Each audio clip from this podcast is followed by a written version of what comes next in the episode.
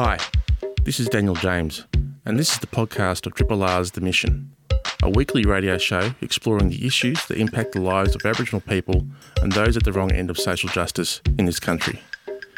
The Mission is broadcast live on Triple R each Tuesday evening. Hope you enjoy the podcast and feel free to get in touch via the Triple R website. Good evening. Welcome to episode 00056 of The Mission. My name is Daniel James. I'll be your host through to 8 this evening, broadcasting to you once again from Radio City Docklands. I'd like to acknowledge the land from which I'm broadcasting of, from, and that is the land of the Wurundjeri people. And I pay my respects to their elders past, present, and emerging. Now, on tonight's show, I'll be uh, yarning with uh, Jenny Samms, the former CEO of Aboriginal Housing Victoria, on the recent announcement by the Victorian Government to upgrade and build more social housing for uh, Aboriginal Victorians. And in the second half of the show, I'll talk with Dr. Andrew Peters, Senior Lecturer in Indigenous Studies at Swinburne, about reconciliation and Sorry Day. So stick around, should be a good show. Now, today is indeed Sorry Day, a day instigated by the first anniversary of the Bringing Them Home report back in 1998. This was the uh, name given to the final report from the National Inquiry into the Separation of Aboriginal and Torres Strait Islander children from their families conducted by the Human Rights and Equal Opportunity Commission, now called the Australian Human Rights Commission. The uh, two year inquiry came at a time when the then Prime Minister John Howard had well and truly ignited the culture wars. There was rightly a great deal of emotion and outrage at the truths that the inquiry uncovered the systematic separation of Aboriginal children from their mothers, their families, the government policies at state and federal levels designed to breed out the Aboriginal race, to infect, eradicate the First Nations people of this country. Um, it, it, has a long and sorry history, and Victoria was, and well, I'm glad to say, is much better than it was. But there was there was a half caste act here in Victoria that was written in the late 19th century and then bolstered back in the uh, early 20th century. That was primary role was just to blatantly separate half castes from full bloods, and then hopefully those half castes would go on to breed with non-Aboriginal people or other half castes, and then the Aboriginal people of Victoria would gradually be bred out and no longer an issue. So the, the, the, the, inquiry came at a time when, when John Howard was in, in many ways at his peak. And the inquiry began a movement to get the government through the Prime Minister to say sorry to members of the stolen generation for past government practices that inflicted so much pain on so many. It's estimated that between 100 and 300,000 people are actually members of the stolen generation. And of course, Howard steadfastly refused to apologise. And until he was turfed out of office in 2007, it was that refusal to apologise which actually helped draw the, the culture wars battle lines, the line in which true history clashed with the 1950, 1950s childhood utopia that Howard and others wanted to take us back to.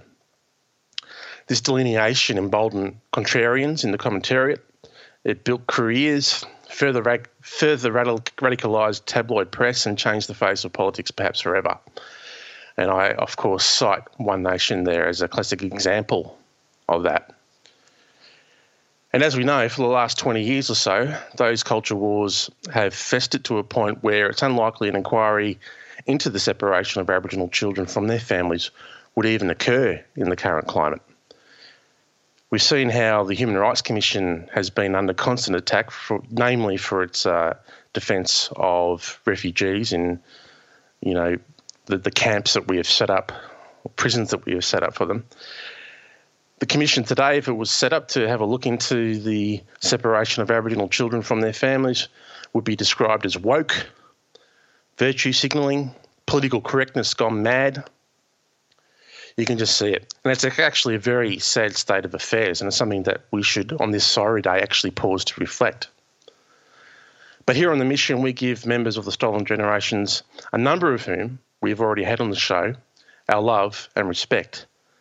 Their strength and resilience has been a guiding light for us in the Aboriginal community, and provided a much needed chapter to the, to the Australian story by simply telling the truth, no matter how painful, no matter how hurtful the response. We thank you. Independently yours, Triple R. 102.7. Now, if you were listening last week, you would have caught the discussion I had with Kellyanne Andy, the CEO of Elizabeth Morgan House, Aboriginal Women's Services. Um, in that discussion, Kellyanne decried the amount of social housing available to Aboriginal women fleeing domestic violence. That's just one example. Well, last week, the Victorian government announced it would undertake a long overdue spend on social housing, the biggest since the global financial crisis as part of a $500 million package to build 168 new units and upgrade more than 23,000 more to bolster Victoria's struggling economy under this pandemic. So, what does that mean for the over 4,000 Aboriginal families on social housing waitlists and those that are already uh, housed within the, the public housing sector? Well, someone that knows the sector intimately is Jenny Samms. Jenny Samms was previously the CEO of the Aboriginal Housing of Aboriginal Housing Victoria, leading the organisation to achieve uh, housing association status and successfully negotiating the historic transfer of ownership of nearly 1,500 DHHS, Department of Human Services and Health, properties to the Aboriginal Housing Victoria.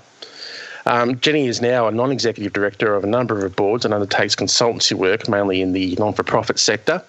And she's also an adjunct with the School of Political and Social Inquiry at Monash University. Uh, Jenny, welcome to the mission. Thank you very much, Daniel. Lovely to talk to you.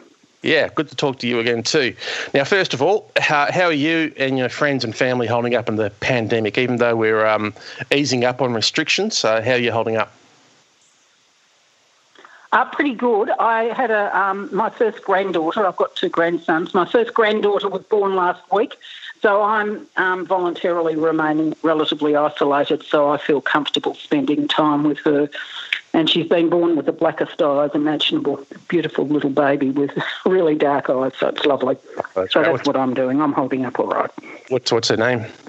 Sorry. What's her name? Uh, her name's Charlotte. Ah. Charlotte. That's a nice name. Yeah. Okay, now to, to matters at hand, um, what what does the five hundred million dollar social housing package mean for Aboriginal people, either already in social housing or waiting on social housing waiting lists? Uh, can I just give a quick little retra- uh, background?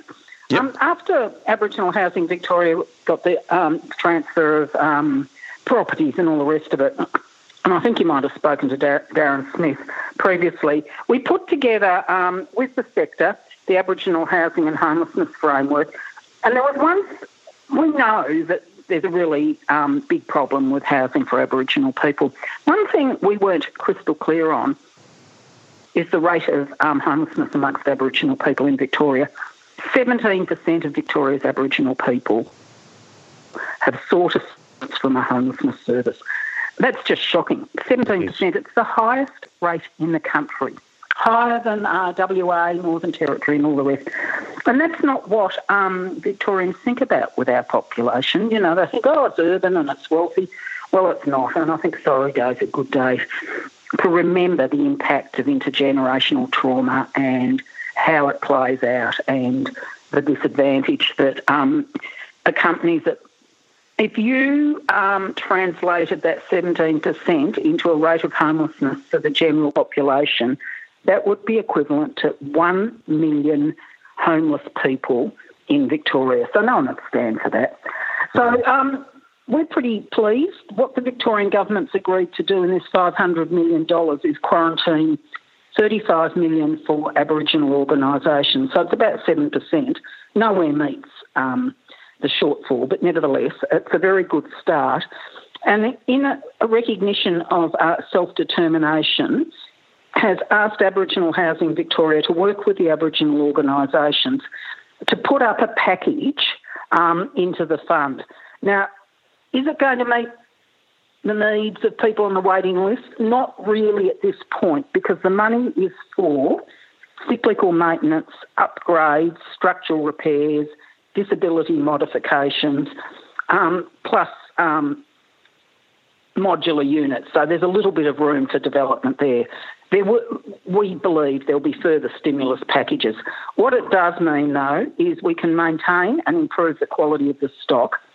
Um, you can do extensions, so that means families that have grown out of their house, or what we see so much of, as you're well aware, is uh, grandparents and kin taking in children Yep. uh, from other families or their kids, whatever. Uh, There'll be room to extend houses to accommodate that, or just accommodate broader extended families that happen so much. Uh, we will be able to put uh, modular units in the backyard of houses. So, again, if you take in extra kids or your teenagers are causing you trouble and they need to be a little bit distant from the immediate household, there'll be capacity there. capacity there. And the other one we're keen to explore within budget is um, where there might be some vacant land and putting some modular units on that land, which might be respite, it might be ongoing living. So there's options there. I think the other one is uh, where there are, is uh, rundown Aboriginal owned housing or hostel Yeah. stock that can be recommissioned, so to speak. Uh, there's an opportunity there as well. So it's all good in that respect. But is it a massive increase in um, the number of houses? No, it won't be. I mean, it's the first big spend since, uh, like I said, the global financial crisis, and you know it's well well known now that there is a, a massive uh, waiting list in Victoria, um, just generally across the population for, for social social housing. Um, in relation to the the housing that already exists, the stock that already exists for Aboriginal people. Um, the, how urgent is the repair and restoration of um, some of the dilapidated properties that that are, uh, are around at the moment? This this package will go some way to helping helping that issue. And, and what's the scale of that problem? Uh, well, we're collecting information from um, the Aboriginal co-ops and other organisations on the scale of the problem. We've got a bit of an idea, but we haven't fi- finally quantified it. Um, there are some uh, uh, buildings that are potentially good accommodation that are not in use because they're run down. So that is that will be a great step forward if we can bring some of them back online. Uh, one of the things, all social housing uh, gets hard used, if you know what I mean. But Yeah. if you think about Aboriginal households, we have the one and two person households down one end, but we also have the very large families. And if you've got 10 kids, the number of times your front door's opened and shut is 10, probably more than 10 times, um, you know, a one person household. Things wear out far, far quicker. The life of a property is far shorter. It doesn't mean people are wrecking the house, it just means more people are in there. So to be able to maintain the houses in that respect is a wonderful opportunity. To be able to extend houses to increase the capacity, the number of people who can live in a house is a wonderful opportunity. What we'll be doing as we work through with the Aboriginal organisations, and a number are already um, nationally signed up, we hope they all will, or those that want to, you know, upgrade and all the rest of it. Um, we'll be working through and looking at uh, what the spend can be and what benefits will derive from it. So that'll be a very important part of how we look at it and prioritise it.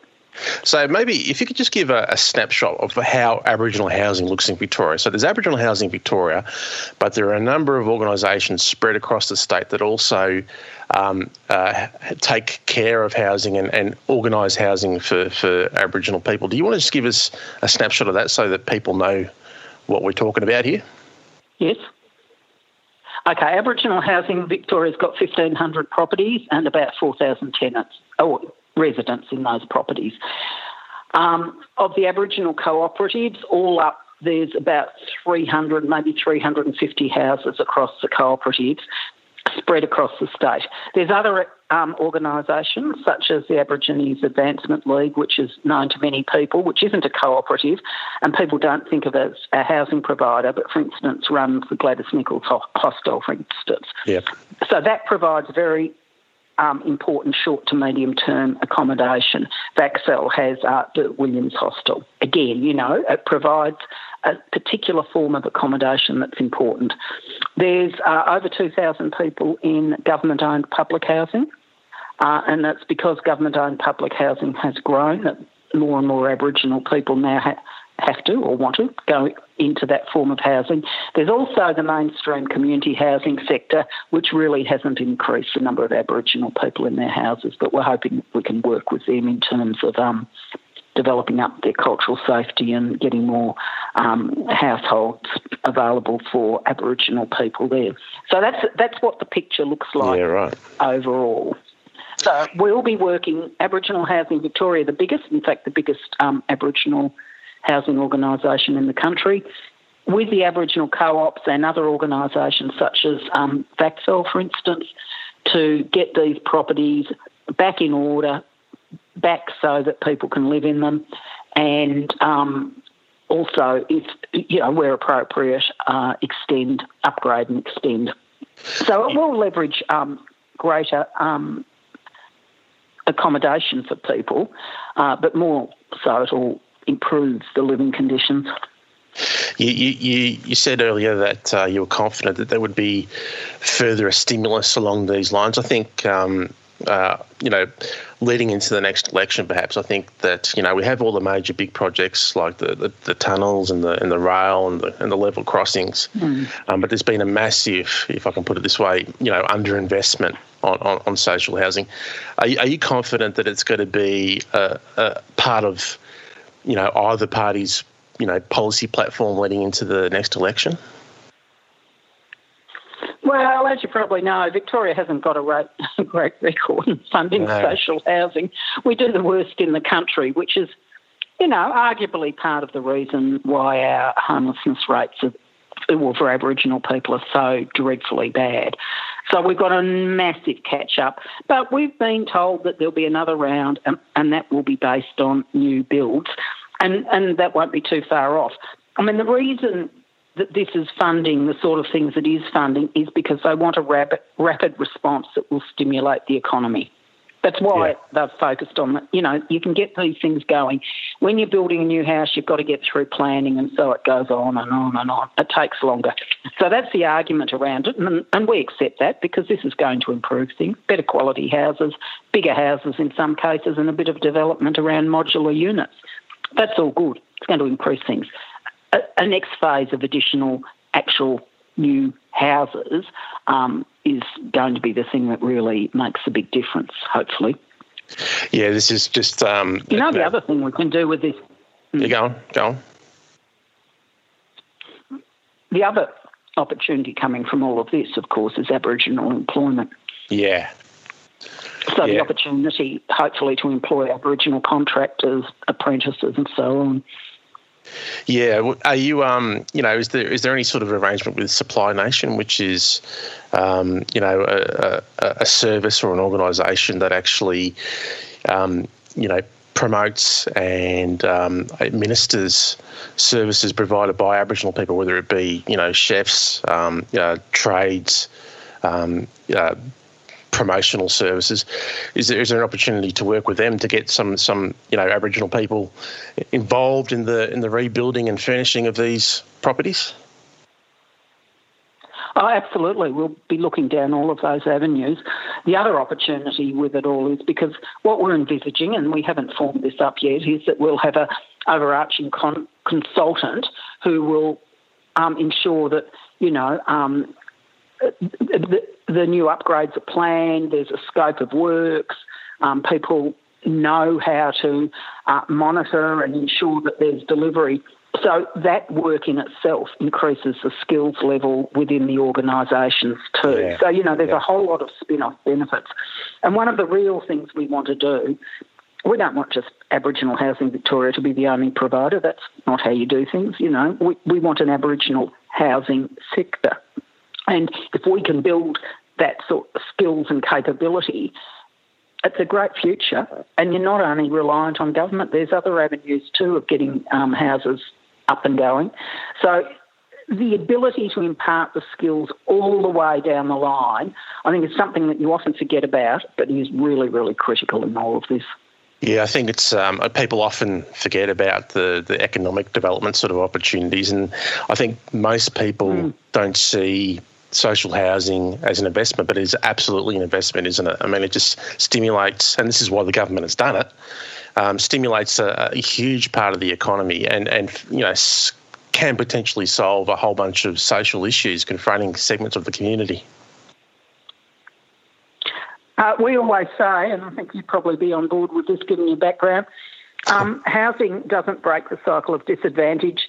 Cultural strength, education, and training, they break the cycle, but you can't even get to square one if you haven't got stable housing. You've got to have a house to go to school. You've got to have, have a house to build a strong, good family. You know, all of those things rely on the stability of a home, well, more than a house, a home. So that's where we come from with it all. It's just critical. It's absolutely critical. So housing's an economic investment, but it's a really important social investment. I'm on board with that, Jenny. Um, um, before I let you go, Jenny, you were instrumental in uh, negotiating the transfer of properties from the government through the Department of Health and Human Services to Aboriginal Housing Victoria.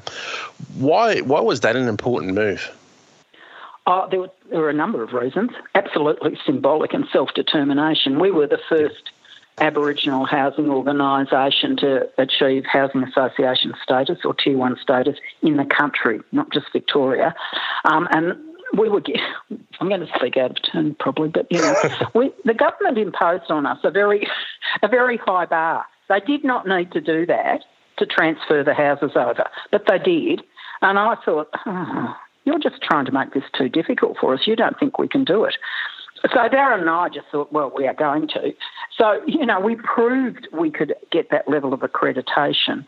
Um, there's a symbolic act of transferring um, ownership of housing to an Aboriginal organisation, especially in a state where native title hasn't yielded too much because of mm. the history. So that was really important. But there was another very, very basic reason that's often not talked about. The way the state government was um, leasing DHS properties to community housing providers uh, was actually not very economical. So for us to have to take on the maintenance of those houses without owning them became almost economic. Economically, was going to break us. Yeah, right. Once we owned them, we were able to look and say, well, this house is worth upgrading. This house isn't. It's on a big block of land. It's reached its useful life. It's far better for us to redevelop that land and have two or three units with a decent backyard on it. So to be able to do that makes a massive difference. You're not stuck with this stock that's had its day and isn't pleasant to live in anymore. Now, of course, you can't fix all that overnight. Of course, you can't. But the process is starting. You might have even seen in the press release from the last round of funding, not the stimulus stuff, but the last round of housing funding. Actually said Aboriginal Housing Victoria was the first organisation of all of them, mainstream, the lot, to complete their houses. Right. So, so we so, actually can do this, you know. So amongst amongst other things, what it actually did is, is actually positioned you, along with um, the framework you mentioned earlier on, to actually really take hmm. advantage mm. of the stimulus funding to, to, to get the, yeah. the, the, the, rubber on the road and, and actually get some outcomes here. Yeah, absolutely, absolutely, and um, Richard Wynne, Minister for Housing, and Gavin Jennings, then Minister for Aboriginal Affairs, could absolutely see the potential of all of this. And at the launch of it, you know, they, they, they really talked about how important it was. So no one expected this a few months later. No one. But, you know, a crisis comes along. There's an opportunity, and lo and behold, we're well placed. And we've been working with the sector closely. So well, we had this sort of uh, force, you know. Well, Aboriginal Housing Victoria has got a truckload of work ahead of it to, to, to make this happen. But I know you, I know I know that Darren um, and the team and with um, your input uh, are totally up for it. So you know, um, well done. It's um, there's a lot more to do. The government needs to come to the to, to, the table again and and you know fund further social housing as well. But um, you know I think we can remain confident that um, Aboriginal Housing Victoria has got the baton and is not going to drop it. Thank you so much, and no, we're up for the challenge. Good on you. really lovely to talk to you, Daniel. Great to speak Thanks. to you again. Cheers. bye bye. Thank you. bye bye. This is a podcast from Triple R, an independent media organisation in Melbourne, Australia. To find out more about Triple R or to explore many more shows, podcasts, articles, videos, and interviews, head to the Triple R website at rrr.org.au. Now, like I mentioned at the top of the show, today is Sorry Day. It's a day where we reflect and think about the stolen generations for the pain inflicted on them by this country but um, as you probably already know as well, tomorrow marks the start of Reconciliation Week, a week bookended by two very significant dates in Australian history. The tomorrow actually marks the anniversary of the 1967 referendum, in which Australians voted overwhelmingly to amend the constitution to allow the Commonwealth to make laws for Aboriginal people and include them in the census, include us in the census. Thanks very much. And at the other end, the 3rd of June um, marks the date in which the High Court of Australia uh, actually ruled that people were here before colonial settlement, believe it or not. Um, and it put to bed, bed uh, forever the, uh, the lie that was terra nullius, the myth that what is known now known as Australia was uninhabited before colonisation. So I thought it would be good to speak to an actual expert on these matters and so much more. And so we've got uh, Dr. Andrew Peters, who is a senior lecturer in Indigenous Studies and Tourism um, at uh, Swinburne University. He's a proud Wurundjeri and Yorta Yorta man. Last year he was presented a Lifetime Achievement Award at Swinburne's 2019 Vice Chancellor Awards. Andrew is passionate about teaching and strengthening awareness and understanding of Indigenous culture and history and acknowledging and valuing contemporary culture. And Andrew is on the line now. Andrew, welcome to the mission. Thank you very much, Daniel. Thanks for having me. No sweat whatsoever. First of all, um, how are you and your friends and family holding up under the the current pandemic? Yeah, it's it's okay. Um, I've gotten really used to not driving into work and not having to battle traffic, which I'm finding really good. I'm quite enjoying that. it's a bit um, crazy, isn't it? It's just not the same. Yeah, yeah, yeah. Uh, it's not the same not seeing people, so I've struggled a little with that. Uh, and I'm actually quite surprised at how busy I've been. I think everyone's struggling with um, with learning, you know, COVID, and we're teaching all our lessons are online. So I think a lot of students have struggled to make that adjustment. But um, generally, it's been good. I've got the 12 and a nine year old boy at home. The 12 year old's in year seven. He's done all right. I think his um, his online learning's been a bit more interactive with some of his friends. My nine year old who's in grade four has struggled a little more because he hasn't been able to see his friends as much. But yeah, generally speaking, I'm pleasantly surprised at how well we're getting along still. Oh, that's mm, fantastic. I mean, I mean, year nine in particular is a very challenging year in, in perfect circumstances. But during a during a pandemic, I would imagine it would be um, even more trying. So, um, good on him and good on you for um, for, for doing well. Um, you probably will never want to see or hear of Zoom again after this uh, crisis is over. I'm guessing.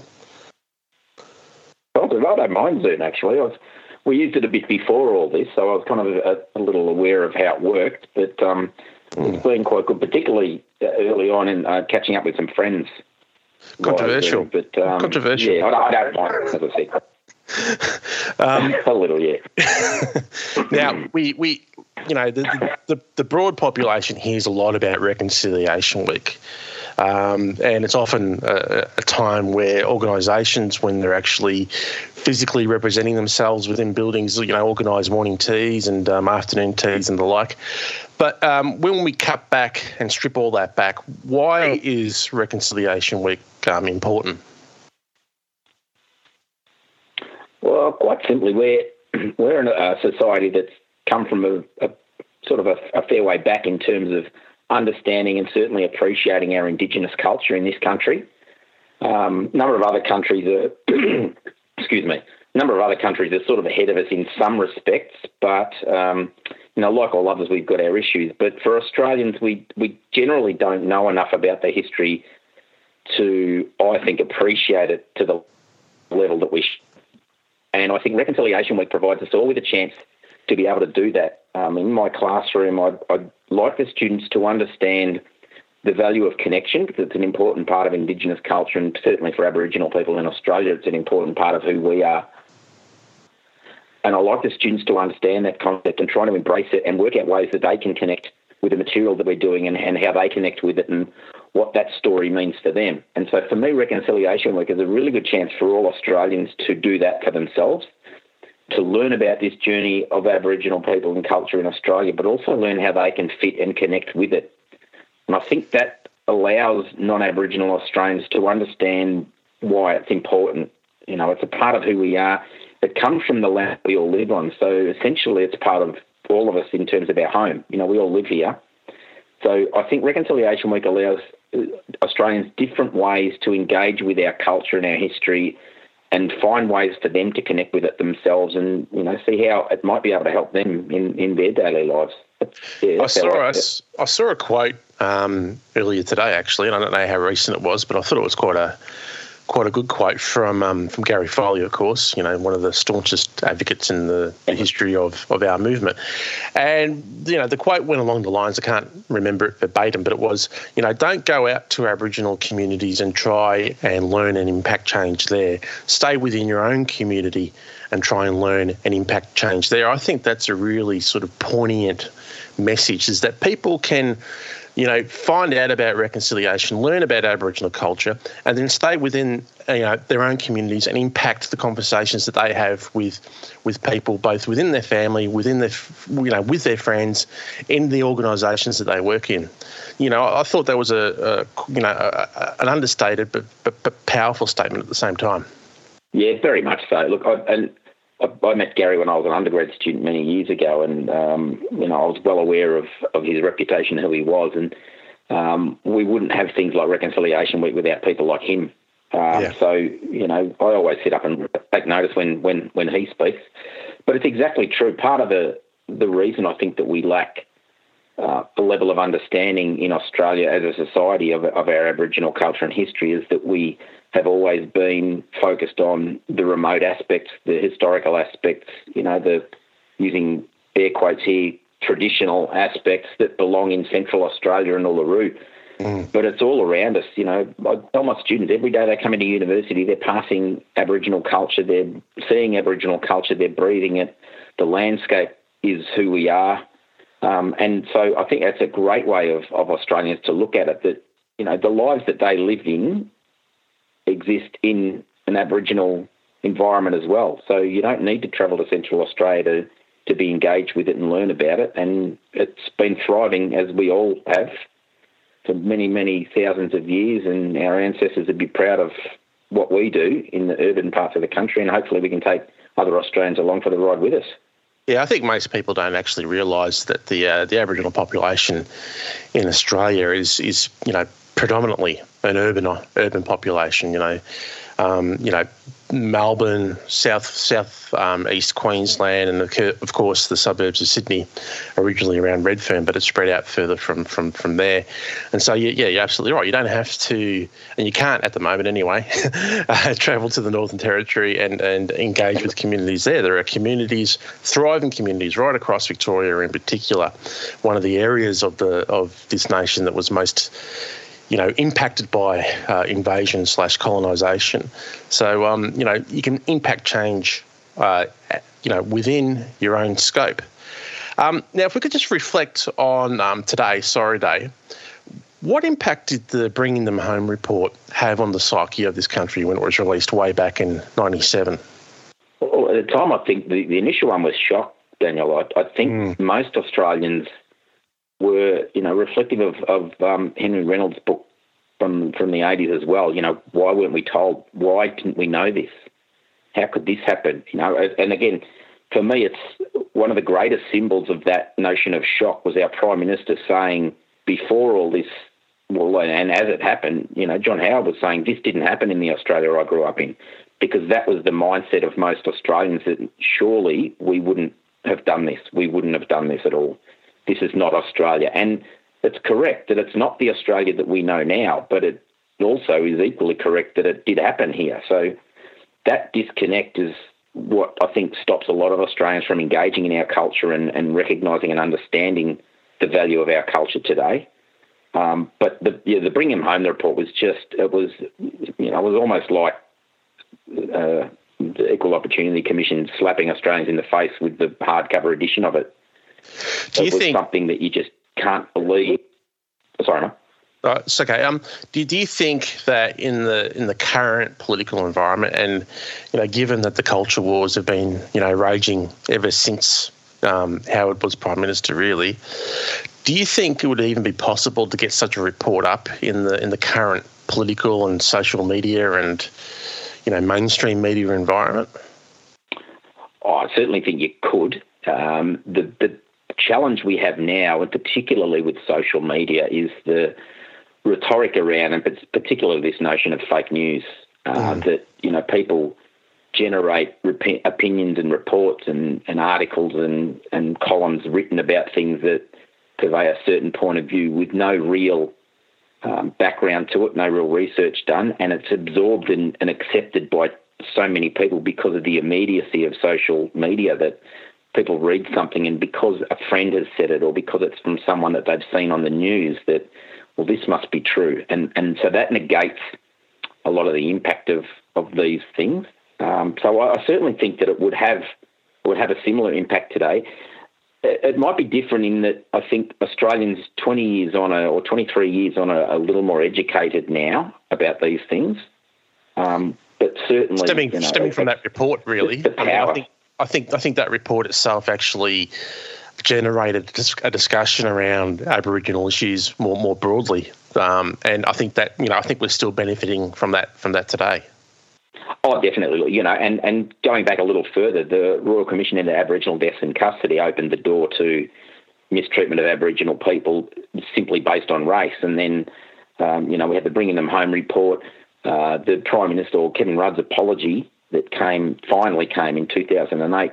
Look, these are absolutely significant moments in Australian history, let alone Aboriginal history. And if we look back at them, they've changed the way that we look at our country and for the better, I think, even though they're really negative things, they've opened our eyes a little more to who we are as a society. And so, you know, there's certainly absolutely significant moments in our history.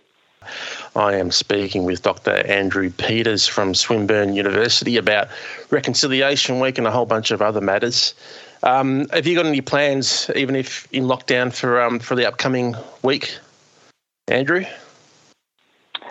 A lot of uh, online events, Daniel. So, yeah, um, a couple local government ones that I'm sort of involved in, but most of them, yeah, Zoom things and um, little tough for me. This is the first one. My mum, who was a, a well-respected local elder, passed away last September. So Oh, I'm very sorry to been hear my- that. It'll be first reconciliation.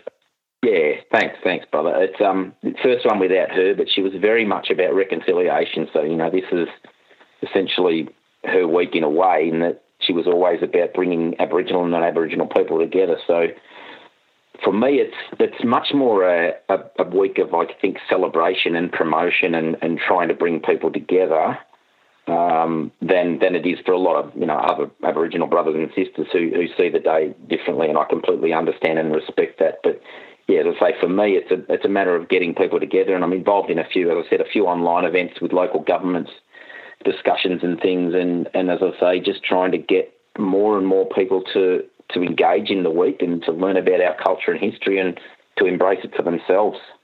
Well, you know, when whenever you know um, you, you tragically lose a lose a beloved, you know, parent, um, you know, you, you actually end up seeing the world through a through a totally new new lens, and you know, you can sometimes feel alone and um, uh, you know detached from things. So you know, hopefully, Andrew, you know, things like Reconciliation Week, you know, help sort of really sort of vividly rekindle the memory of your mum, and, and that gives you time to to reflect on on her memory and um, where you now fit within the world. So, um, you know, my thoughts are with you.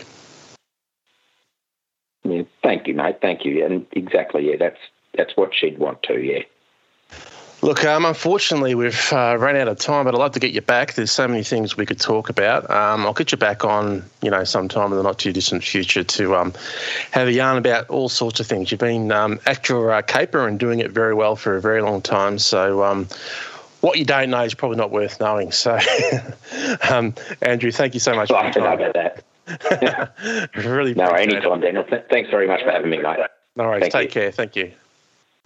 Well, that's basically it for uh, another episode of the mission. I'm going to be taking the next few weeks off. Uh, I believe Declan will be taking over for the next couple of weeks. I don't know about after that. Um, there's a chance that you might hear me at some point on Triple R very early in the morning, but uh, that's all I can say at this stage. Um, thank you once again for, for tuning in. Um, look after yourself, make yourself available to learn about Aboriginal culture during a reconciliation week and um, I will speak to you in a few weeks. Until then, ta da. Thanks for listening to the podcast of Triple R's The Mission, a weekly radio show exploring the issues that impact the lives of Aboriginal people and those at the wrong end of social justice in this country. The Mission is broadcast live on Triple R every Tuesday evening.